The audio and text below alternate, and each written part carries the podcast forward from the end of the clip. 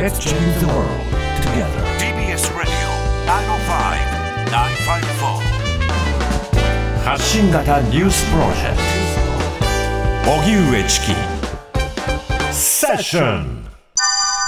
能登半島地震死者94人。被害拡大の恐れも。能登半島地震の発生から今日で5日目。死者は94人となりそして安否不明の方は222人にまで増えています。共同通信によりますと輪島市では40件以上の生き埋め情報があり被害はさらに増える恐れがあります。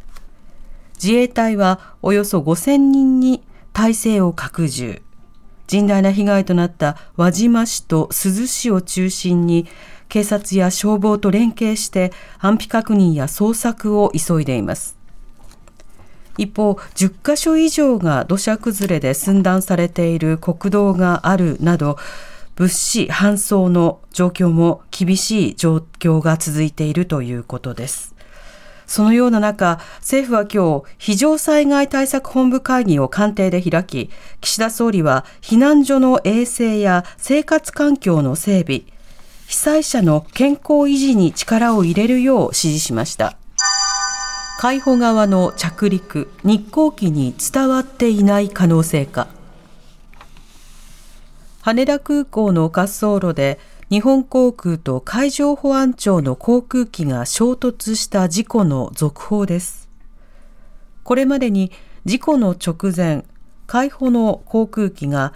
滑走路に侵入後、およそ40秒間停止していたとみられていますが、その後の関係者への取材で、海保機側に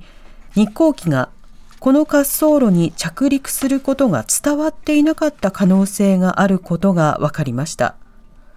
公表された管制の更新記録によりますと、2日午後5時45分、海保側からの呼びかけに管制官は、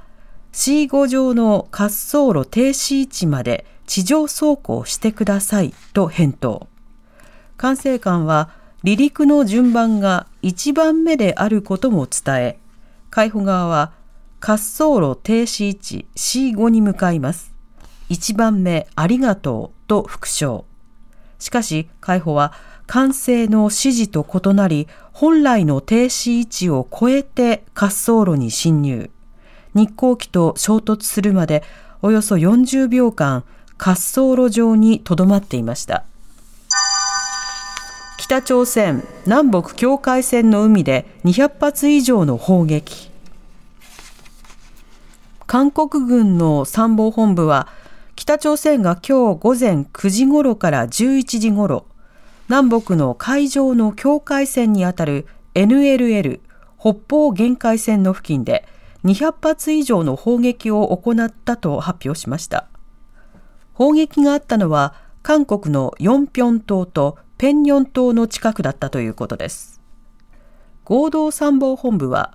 国民と軍に被害はなく着弾した地点は NLL の北側付近だったと説明。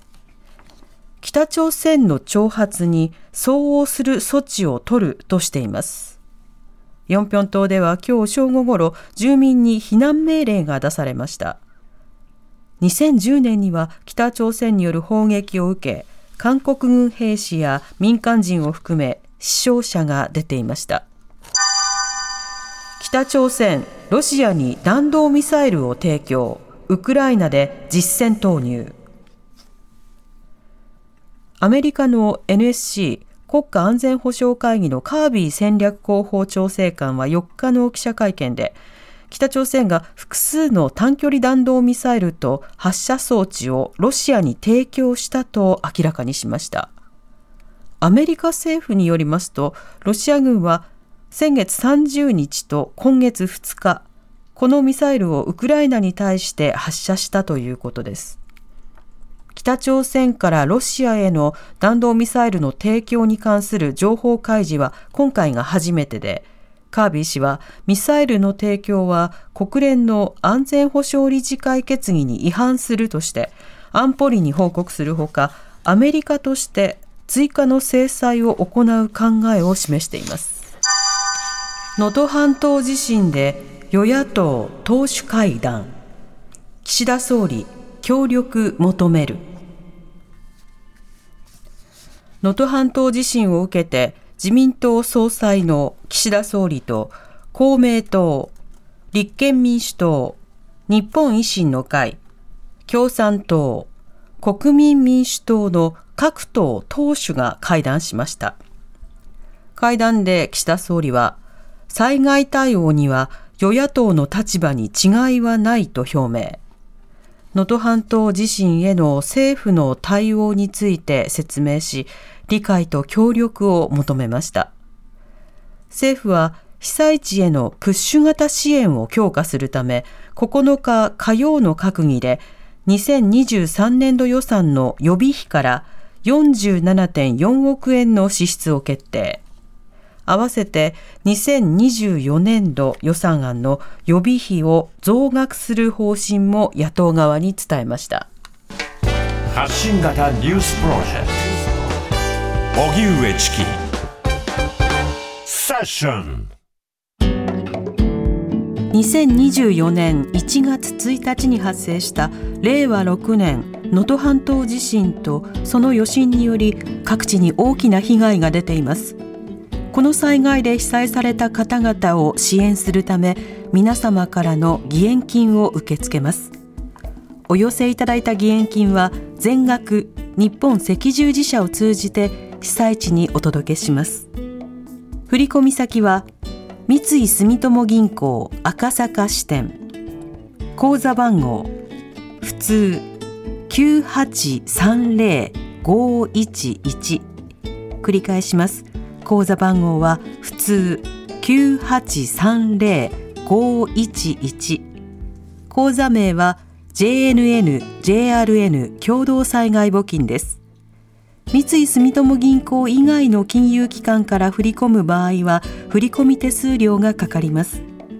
皆様のご支援をお願いいたします。